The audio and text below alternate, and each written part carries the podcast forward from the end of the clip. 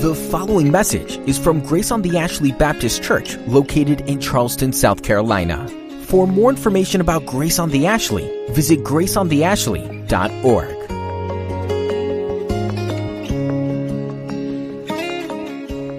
I would invite you, if you would, to turn in your Bibles to Gospel of Luke, chapter 13. We'll give attention this morning to verses 1 through 9 of Luke 13. Luke records these words. He says, There were some present at that very time who told about the Galileans whose blood Pilate had mingled with their sacrifices. And he answered them, Do you think that these Galileans were worse sinners than all other Galileans because they suffered in this way? No, I tell you, but unless you repent, you will all likewise perish. Or those 18 on whom the tower in Siloam fell and killed them. Do you think they were worse offenders than all the others who lived in Jerusalem? No, I tell you, but unless you repent, you will all likewise perish. And he told this parable. A man had a fig tree planted in his vineyard, and he came seeking fruit on it, and he found none. And he said to the vine dresser, Look, for three years now I've come seeking fruit on this fig tree, and I find none. Cut it down. Why should it use up the ground? And he answered him, Sir, let it alone this year also until I dig around it and put on manure. Then, if it should bear fruit next year, well and good. But if not, you can cut it down. This is the word of the Lord for us this morning.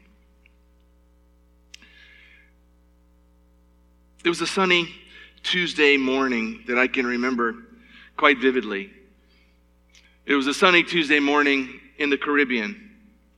Danielle and I were on our, our first cruise ever, and it was a celebration of our third anniversary.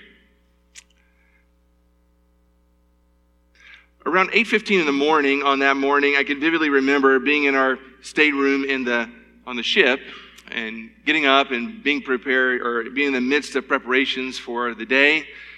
And I remember glancing up at the small television screen that was there in the little room. And I happened to notice on that Tuesday morning an airplane crash into one of the World Trade Center towers in New York City. It was September the 11th. Within a couple hours, another plane crashed into the other tower and before long, we, along with many of you, and so many around the world, watched in abject horror as both towers came crashing down. When all was said and done, nearly 3,000 people lost their lives on that day.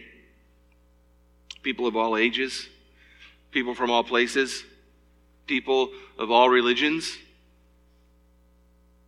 all dead. In the aftermath of that event, people were desperately trying to explain theologically how something like this could happen. They were asking questions. Where was God? Why would God let something like this happen, so horrific? How could God be good and still allow something so horrendous to occur? How could he be all powerful, yet he did absolutely nothing to stop this great evil? As people pondered those kinds of questions, many people came to the conclusion after that that there can't be a God. There is no God. Others concluded if there is a God, he certainly isn't present. He's somewhere else, doing something else. He can't be paying attention. Others concluded if there is a God and he's present, he cannot be good. He's a monster or something else. But it just wasn't, wasn't just sort of the culture that was trying to wrestle through these things. Christians wrestled through it too. Christians often struggle to provide coherent answers to those kinds of questions. And quite frequently, we still do. Before September 11th, 2001, and since then the world has been plagued with all sorts of tragedies. We live in a day where we have instant access to media all around the world, and so we have almost instant notification when some awful tragedy takes place. All around us, all around the world, things happen natural disasters, terrorist attacks, wars, big things, little things, individual tragedies. Still, many Christians do not know how to reconcile those things with their faith. Many don't know how to respond or how we should respond when tragic things happen. When we look at Luke chapter 13 and we begin to dive into these first nine verses, we're going to see Jesus himself provide for us a very clear and direct answer to this very issue. It should do two things for us this morning. It should both equip us to answer those kinds of questions the way he did. It models this for us. And secondly, it should cause us all to take a long, hard look in the mirror a good look of examination in our heart and make sure that when things happen, we're asking the right questions. Now, when we look at chapter 13, the beginning here, uh, this text, I, I, tried to be really creative in, in my outline this week, and you'll find this remarkable creativity. We're going to outline the text this way there's two tragedies, there's one question, there's one answer, and one parable. That's your outline. So if you can Write that down. Two tragedies, one question, one answer, one parable. That's what we'll work with this morning. If you paid attention to the text, you realize that, that early on, we're getting introduced to two tragic things that happened, at least in some proximity to when Jesus is having this conversation with the people to whom he's speaking. We're told at the beginning of verse 1 at that very time, there were some folks who were present who told him about one of these things. That at that very time is important to us because it connects our text this morning with the text that Pastor Kelly presented to us last week. This text directly follows on the heels of that. It is one of the places, just for note, when you look at your Bible as you have it in your lap this morning, where there is a, a chapter break that's in a really inopportune place because it, it, gives the impression that there's a change that takes place here, but there's actually not.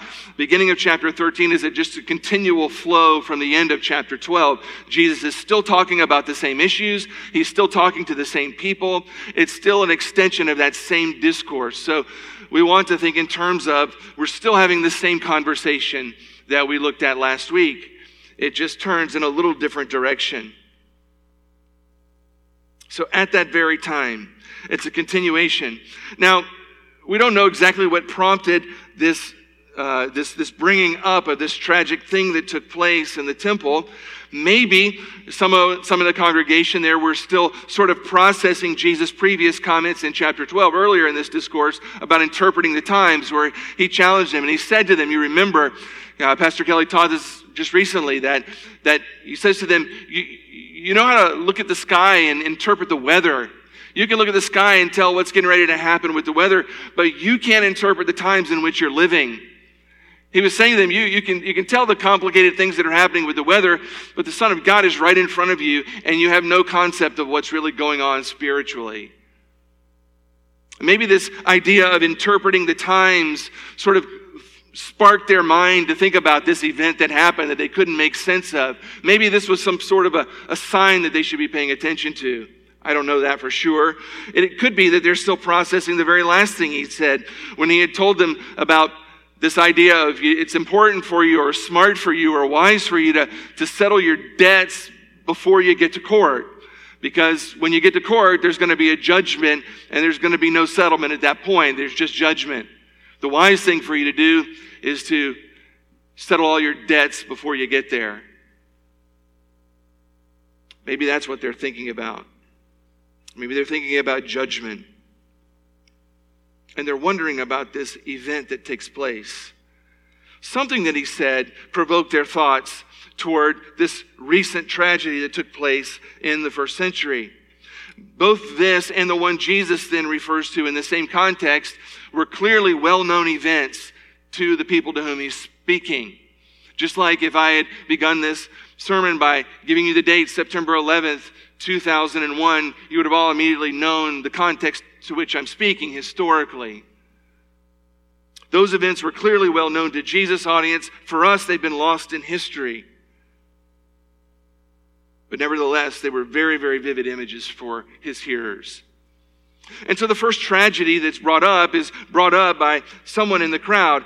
They, they tell us about this event that's only recorded here in the Bible. In fact, it's not recorded anywhere else in history. And it's an event where apparently Pilate, the Roman governor at the time, had done something horrendous. It wasn't out of character for Pilate, the Roman governor, to do horrendous things. That was the kind of guy he was. He was a ruthless and vile governor who sort of kept the, the, the Roman peace over over Judea, and he was a terrible individual. He ruled from 26 AD when Tiberius put him in charge there until he was deposed later. But his rule was marked by cruelty and by all sorts of brutality. He had no problem killing anybody that got in his way or anybody that was a threat to him. He did all sorts of horrible things to provoke the Jews. For instance, at one point, he robbed the temple treasury in order to build an aqueduct in the city and incense the, the people.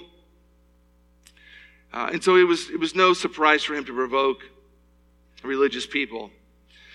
Galilee, we're talking about Galileans here, was somewhat of a hotbed for revolutionaries and for rebels. It was outside of Pilate's jurisdiction, but they were the kind of people who caused trouble with the Romans. And so perhaps what took place here, again, we don't have a historical record of this, is that Pilate chose to capitalize on his opportunity when some of the Galileans came into his jurisdiction in Jerusalem to worship at the temple. Apparently, some came to Jerusalem to worship at the temple to offer sacrifices there because the temple in Jerusalem is the only place where sacrifices were offered. And while they were there, Pilate took this opportunity to send some murderers into the temple to slaughter them while they were in the act of worship horrendous event. These people had simply got up in the morning and went to church to worship, much like you did this morning. And while they were in the midst of their worship, they were murdered in the building brutally. We're told that not only was it a brutal event, but it was a sacrilegious event because in the midst of the, the murder of these Galileans in the temple, their blood literally dripped down and mingled in with the blood from the sacrifices that were being made. I don't know how to make a modern equivalent of this event. Perhaps it would be the equivalent of us being in the midst of a worship or sharing in the Lord's Supper, and someone comes in and starts killing all that are in the room. It was that kind of a tragic event that took place. It was scandalous.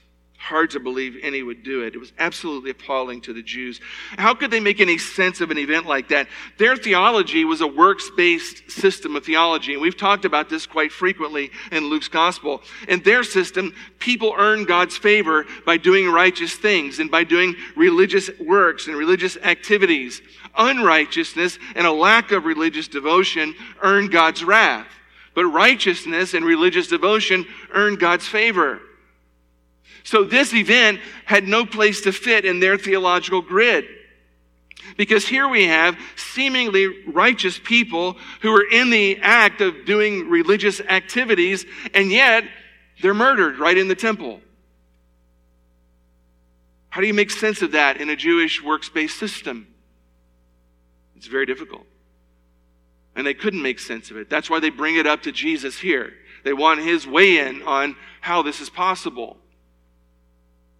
And Jesus responds to them with an answer, and then he responds to them with another tragedy that took place that they were also all familiar with. He says, Or those 18 on whom the tower in Siloam fell and killed. Again, another event that's only recorded here in Luke's gospel, not recorded to our knowledge anywhere else in first century history. But Siloam was a well known place in the southeastern part of Jerusalem. You may recall that later on we find Jesus doing some miracles near the, the pool there in Siloam. There was an aqueduct. If you've ever been to Israel, you may see, go and visit where Hezekiah's tunnel was. And Hezekiah's tunnel brought water from outside of the city into the pool of Siloam. And so it was a well known area and a well known place, and there was a well known aqueduct that, that supplied the city with water. But it seems on some recent day that in that location, tragedy struck when nobody knew it was going to happen. A tower of some sort fell and crushed 18 people in the city. If you can just imagine the bustling part of the city known as Siloam. People are, are just sort of going about their daily routine in Siloam. They're, they're conducting business. They're visiting family members. They're making a quick run to the market. And people are just doing all the things that you do on a normal day. And they're buzzing around on the city when all of a sudden, out of nowhere, a tower falls and just crushes 18 people right there in public. Crushed to death. It must have been a shocking event. I mean, can you imagine the people who were walking around who had just passed by the tower or were just walking up to it when it happened? And yet it happened. And the same problem. The Jewish people were having the same problem. How do you reconcile that with a works based system that says righteous works and religious devotion earns God's favor, and unrighteous living and irreligious devotion or a poor religious devotion earns God's judgment and his wrath. How does that kind of an event fit or make sense with that kind of a theological grid? And that's why Jesus brings it up. Now, the two tragedies that are brought up here have some similarities and they have some differences that are worth noting. The similarities between what happened in the temple and what happened in Siloam are, as far as I can see, thus. First, they're both sudden. Is that fair to say? They were both sudden events that happened without warning. People were going about their normal routine. Some people were going to worship. Other people were going about the city doing their normal thing. There was no indication that something out of the ordinary was going to happen, but all of a sudden, tragedy struck. Nobody had warning. The people who got up that day and the Galileans who went to worship had no idea that that was going to be the day of their death. The people who were crushed under that tower had no idea when they were making a run to the market or going on a business run or going to visit family members that today was going to be the day a tower was going to fall on their head and kill them. It was sudden. It had no warning. Both events were also unusual ways to die. Slaughtered in church, a tower falling on your head. Just sort of unusual ways for people to exit this earth. And then both are really hard to explain theologically. There was no easy explanation. Both of them raise the question that we often call the problem of evil. If God is good, then why do bad things, tragic things seem to happen? particularly to seemingly good people. If God is all powerful, then why doesn't He prevent things like this from happening if He can? And how do we reconcile those two things? Now, there are some differences between the two tragedies. We notice the nationalities are different. In the first tragedy, it's Galileans. The one Jesus brings up, it's Jews, it's Jewish citizens of Siloam. And that may be intentional on Jesus' part because we know from studying Luke's gospel already that racism runs deep in the first century and in the culture. So it may be that Jesus is taking away from them the opportunity to say, well, those are just Galileans, they deserved it. So he gives them another tragedy where Jews are involved. So they can't escape the problem that way. So there's a difference in the nationality. The first were Galileans, the second were Jews from Jerusalem. There's also a difference in the cause. The first one was caused by someone. Pilate ordered the murder of these people. The other one would fall under the category of things that we tend to call natural disasters, right? Nobody directly seems to be responsible. A tower just fell. In the first event, the first tragedy, there was an act of intentional evil that was intentionally perpetrated. The second one was an unpredictable, seemingly random event. The first, there were people who were, who were targeted specifically because of who they are. The second one, the people it seems to be just happened to be at the wrong place at the wrong time.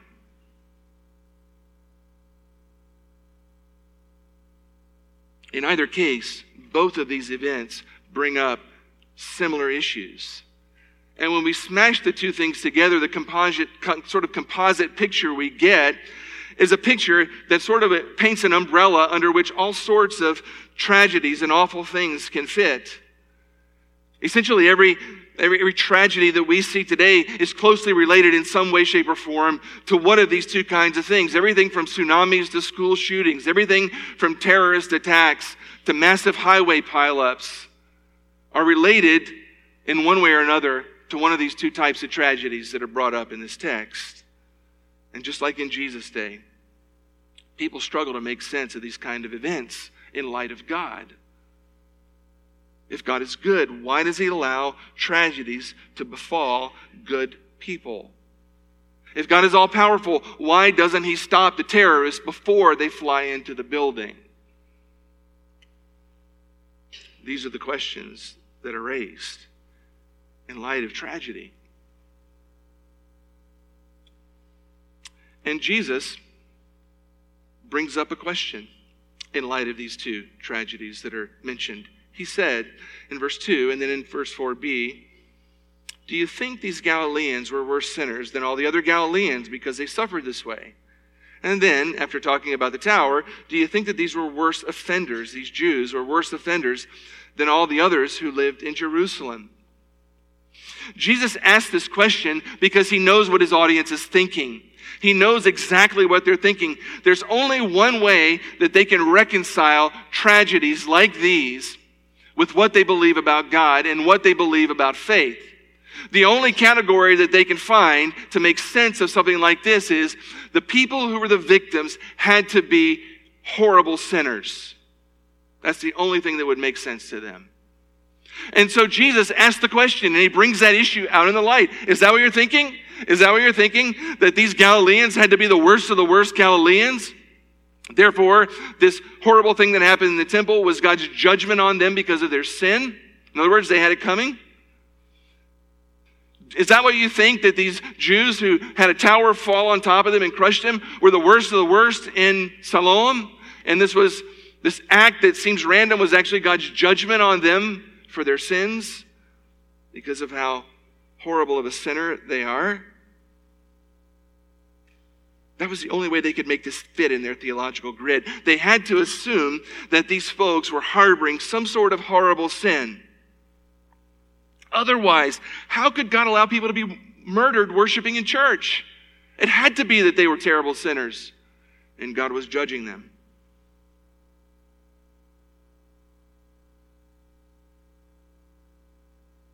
This was the only way that they could make sense of any of this. It's not the first time that we run into this kind of thinking in the Bible, and it's not the last time we run into it. You may remember from your reading of the Old Testament that this same kind of thinking pops up back all the way back in Job's day. Do you remember Job? Do you remember Job? You can nod your head, and I know you're awake. If I see movement, that's a good thing. Yeah, you remember Job in the Old Testament, don't you? We're told Job was a godly man, and we're told that right out of the chute at the beginning of the book. Yet all sorts of calamity comes into this man's life tragedy after tragedy after tragedy, right? He, he loses his children, he loses his wealth, he loses his health, all of that, like boom, boom, boom, in a very short amount of time. Talk about a tragedy magnet. That was Job. The only thing he doesn't lose is his wife, and I'm sure the whole time he wished he had lost her. The only thing that was disposable that he could have gotten rid of, that he wanted to be gone, was his nagging wife. And that's the only thing that's left. And Job struggles to understand. Hey, I'm a godly man and I'm trying to live a righteous life. How do I make sense of all this tragedy that's taking place around me and to me? And while he's working through this, he's got some friends that come alongside to try and be an encouragement. In Job 22, one of his friends by the name of Eliphaz, the Temanite, comes along and he sits down next to Job and he puts his arm around him, or maybe he doesn't because he looks pretty rough. And here's what he says to him in verses 4 and 5 of Job 22. He says, Is it for your fear of him that he reproves you and enters into judgment with you? Is not your evil abundant? There is no end to your iniquities. And then he goes on to list all the sins that he thinks Job must be hiding. Job, I know you say you're a godly man. Is it for your godliness that God's bringing judgment in your life? That's a sarcastic question. And he lists all these sins in chapter 22 that he thinks Job must be hiding. And then he says in verse 23, finally, if you'll just return to the Almighty, you'll be built up. If you remove injustice far from your tents. He's saying, Job, come on, man. Just fess up. Just fess up. Get right with God. Stop hiding your sin. Come clean. Return to God. And if you'll do all that, He'll let up. And the underlying assumption that He's working off of is what? Job, you must deserve this. It must be this sin in your life that the rest of us can't see that you're hiding. There is no other explanation for why God would bring this kind of calamity into your world. You see, Eliphaz has the same Jewish theological grid that the people that whom Jesus was speaking to had. They couldn't explain it any other way. John chapter 9, we run into it again, a more familiar passage. Jesus and his disciples are walking along and they come across a man who's born blind. Do you remember what they ask Jesus when they come across this blind man by the side of the road? They ask him, Yeah, who, yeah, whose sin is responsible for this? Rabbi, who sinned, this man or his parents, that he was born blind? It was a foregone conclusion to them that somebody sinned, that this, that this blindness was God's judgment on sin. The only real question was, whose sin was it? His or his parents? And it posed a particularly hard question because the man was born blind. So they're trying to figure out if he was born blind, like the, the, it, that, that was already happening when he was born, before he had a chance to do much of anything. So they were wrestling with how could God's judgment be on his sin when he's born with the judgment in their mind. Maybe it was his parents. And Jesus answers the question. It wasn't that this man sinned or his parents, but that the works of God might be displayed in him. Jesus makes it clear. You're wrong. The question is wrong. Your assumption is wrong. It wasn't his sin. It wasn't his parents' sin. This, this blindness serves a, an eternal purpose that you don't know anything about.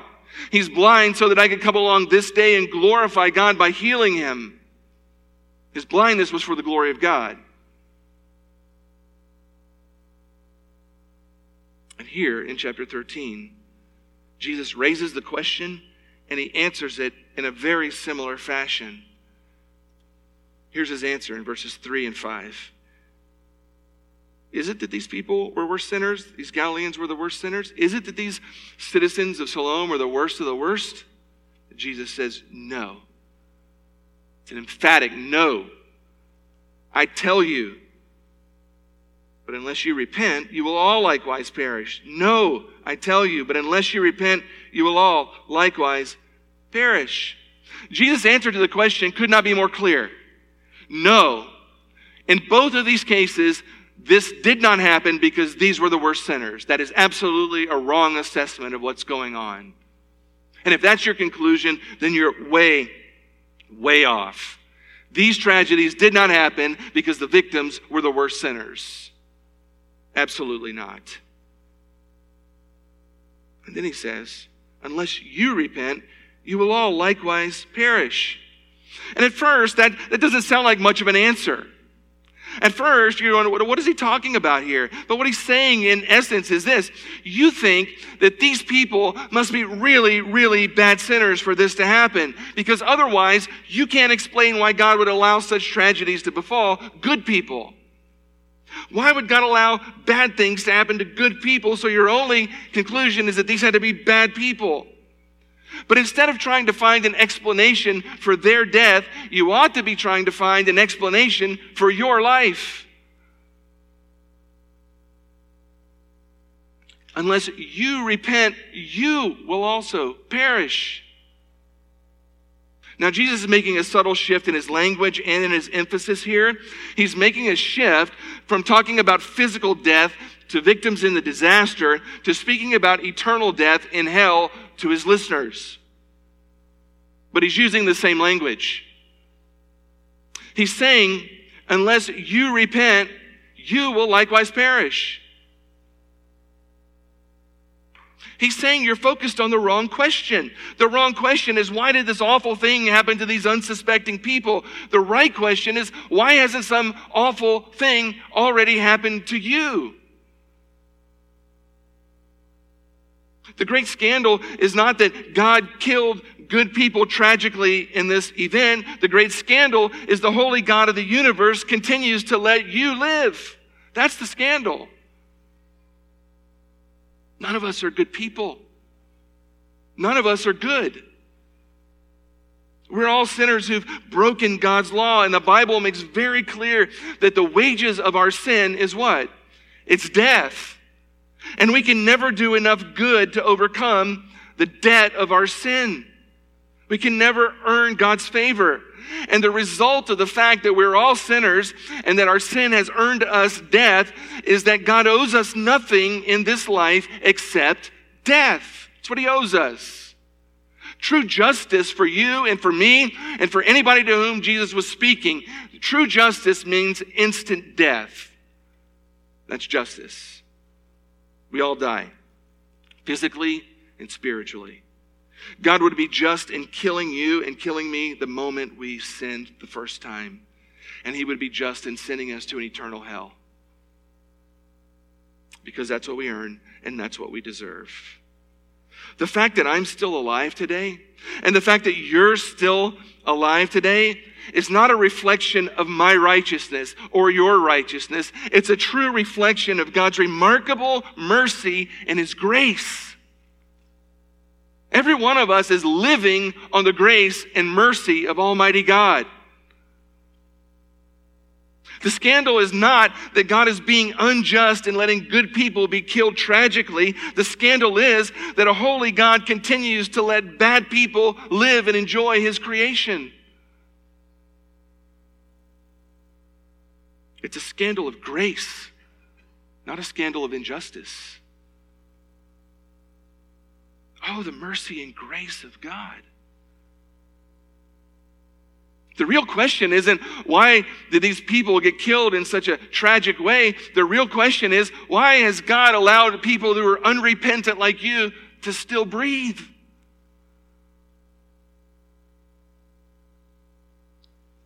Unless we repent while He's still extending that mercy and that grace and that patience we will perish. We will get what we deserve physical death in some way at some time, and an eternity apart from Christ in a place called hell, designed for the devil and his demons. Unless you repent, he says to him, you'll perish. Not only will you die, but you'll perish forever. You're asking the wrong question. You're focusing on the wrong thing. You think it's scandalous that God allows tragedy to befall seemingly good people. The real scandal is that a holy God lets ungodly, unrepentant people live and get away with it, and He doesn't take them out immediately. A scandal of grace. And He says, unless you repent, you're going to perish. Repentance has been a theme that we've run across several times in Matthew's gospel, excuse me, Luke's gospel already. And we've said it time and again, but the idea of repentance is simply to turn around and go in a different direction. It's to turn away from one thing and to turn toward another. And that's exactly what Jesus' audience needed to do. They needed to turn away from their religion of human works. They needed to turn away from their sinful habits and their sinful behaviors and their sinful attitudes. They needed to repudiate those things. They needed to denounce those things. And they needed to actively turn away from them and turn toward Christ and trust in Him to save them. That's what they needed to do. Their only hope that something horrendous didn't, wouldn't befall them was that they repent.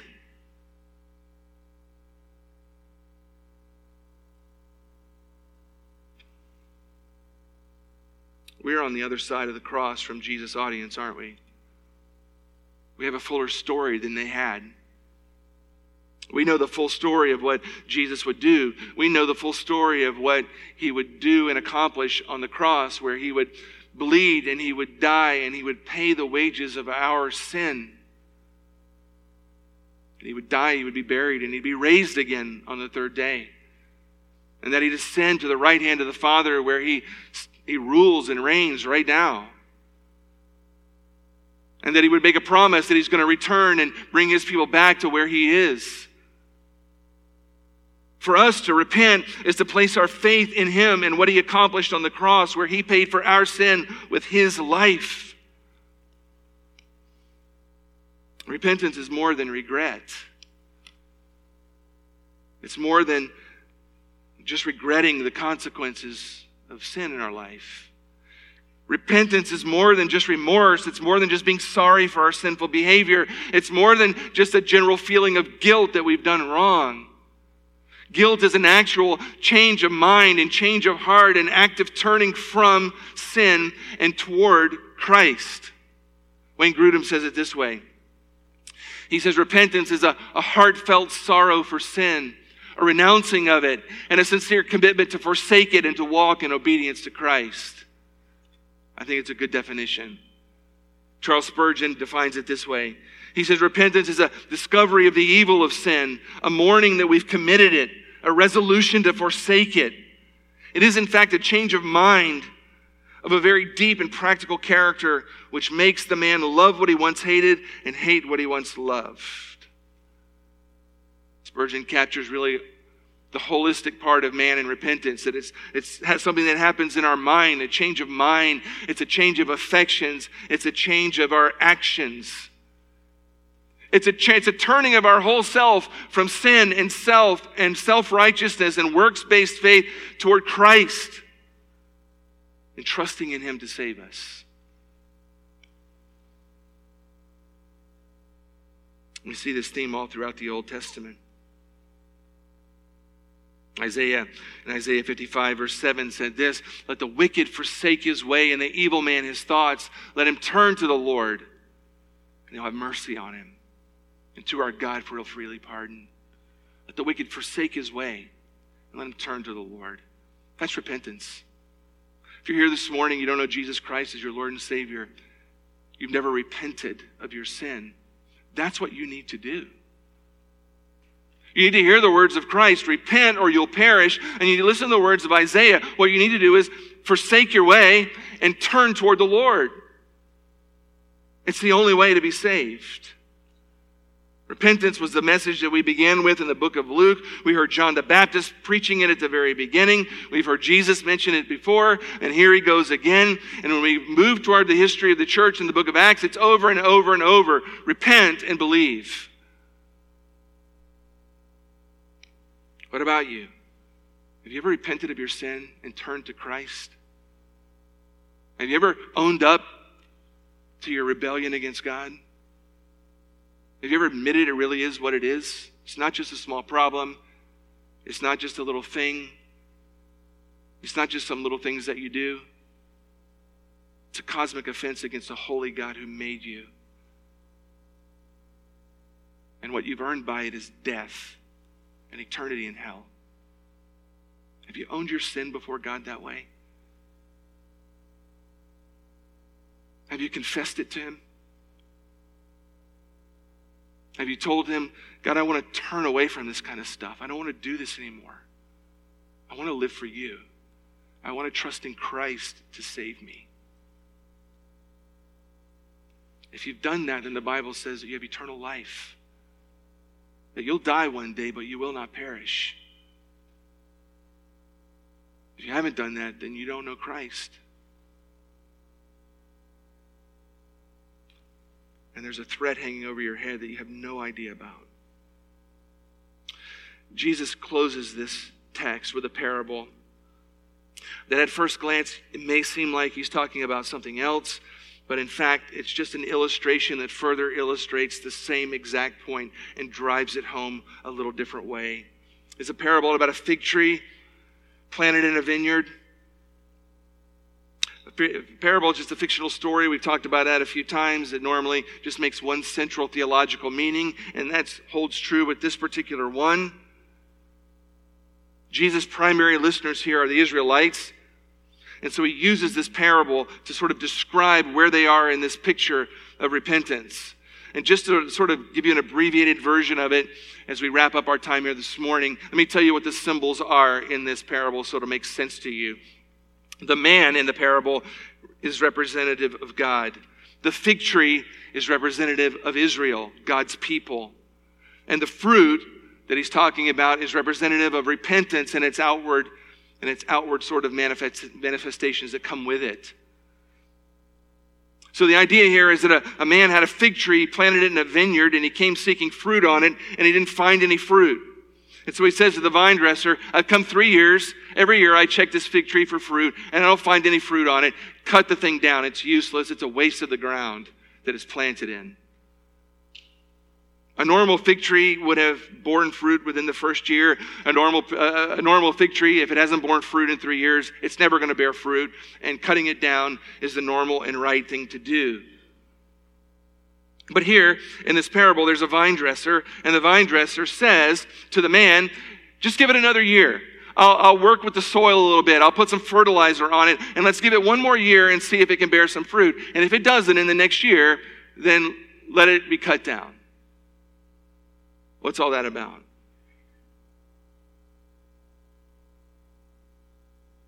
This tree is on its last chance. It has one year. At the end of one year, it will bear fruit or it will be cut down. It's on borrowed time. God had uniquely planted Israel he had chosen them, He had established them, and He had loved them. He had related to them in very, very unique ways compared to all the other nations. He called them His people. He had given them every single advantage. He had given them the law, He had given them the prophets, He had given them His particular love. He had given them every advantage that they needed. You would have expected them to be the most righteous nation on the planet, yet they continually, time and time and time again, rebelled against him. And God had continually over history told them, if they don't repent, judgment was coming. It's imminent. And yet God had given them one last chance. One last chance when he sent his own son, Jesus, the Messiah, to come. In this parable, this is the last ditch effort. The loosening of the dirt and the fertilizing is God sending Jesus. He came to look them in the eye, He came to teach them directly. He came to do miracles in their very presence. He came to plead with them that they might repent and bear the fruit of repentance. They should have immediately embraced Jesus as God's Son, the Messiah. They should have repented of their sin and they should have entrusted their lives to Him. But instead, they listened to Him teach, they saw all His miracles, and they rejected Him. They rejected Him. They bore absolutely no fruit of repentance whatsoever. God had been remarkably patient with Israel. But his patience was coming to an end. They were on borrowed time, they were in the last year of opportunity. And we know the rest of the story, don't we? Within 40 years, a nation is cut down, destroyed, brutalized, and scattered. The message is the same. God's patience has an end. You better settle your accounts with Him by repenting because you never know when the judgment is going to come. You never know when you're going to be in the last year of your opportunity. You never know when you're going to be walking through town and a tower is going to fall on your head. You never know when you might be sitting in church when people bust in the doors and kill you while you're worshiping. It's best to settle your accounts right now. If I could summarize all the takeaways from this, I'll just give them to you in a list because I think they're all obvious. Here's what we take away from this we're mortal. You're mortal and I'm mortal. We will all die. I have a friend who's a doctor, and I, I told him one time, I said, Look, you guys are all the same. You all have the same track record. You lose all your patients. Every one of them dies. Every one of your patients dies. It's true, right? Every doctor eventually loses all of his patients because they die. We're all mortal. You are not going to live forever. And on the heels of that, we're not guaranteed tomorrow. I mean, if the, if the first part of this, this, this text tells us anything, it tells us we are not guaranteed a tomorrow. And right on the heels of that, it's clear that our righteousness does not in some way insulate us from earthly tragedy. Jesus makes that abundantly clear. Bad things happen in the lives of godly people. And sometimes godly people die in terrible ways. But for godly people who know Jesus Christ as Lord and Savior, death isn't the worst thing that can happen. It ushers us into the very presence of Christ forever. And that's the good news of the gospel, isn't it? That we don't have to be afraid of tragedy because tragedy is a doorway into the presence of the Lord. But we're not exempt, which drives home the main point. There's only one way to eternal life, and that's to repent and trust in Jesus Christ to save you. Listen, this section of Luke's gospel has been heavy. It's been very heavy. It's been very sort of in your face and challenging. And there's a, a fearful component to it. And I think Jesus intended it to land that way on his audience, and I think he intends for it to land that way on us too. Those truths are real. And we can live oblivious to it and act like we have all the time in the world. You think that there's always going to be time tomorrow or next week to get right with God, or next month or next year, or when this happens or when that happens. There isn't any time. There's no time. The only time you have is right now. And the message Jesus would have you hear this morning is repent, or you too will perish. If you're here this morning and you don't know Jesus Christ as your Lord and Savior, you need to run to Him today. You need to embrace Him today. You need to confess your sin to Him today. You need to turn from that sin and look to Him and what He did on the cross in your place to save you today. You need to settle it before your day in court arrives. Let's pray together. Lord Jesus, I don't know how to say this in any more direct or clear way than you've said it. This is serious. This is not jokes. It's not fun and games. This is heavy stuff, thinking about life and death, thinking about tragic things, and thinking about eternal perishing in hell. There's a part of us that would just like to brush this stuff off because it's heavy and it's hard and it's deep and it's frightening and we just don't want to deal with it. The problem is we're now all accountable because we've all heard it. And we have to do something.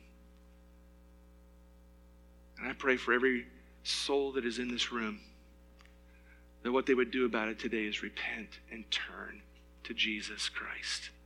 Turn to you, Jesus, their Lord and their Savior. That they would see your blood running down the cross. That they would see your outstretched arms. That they would see you breathing your last breath, dying to pay the wages of their, of your, of their sin. That they would run to you in faith and repentance today. Lord, make that a reality, I pray, for your glory and your glory alone. Amen.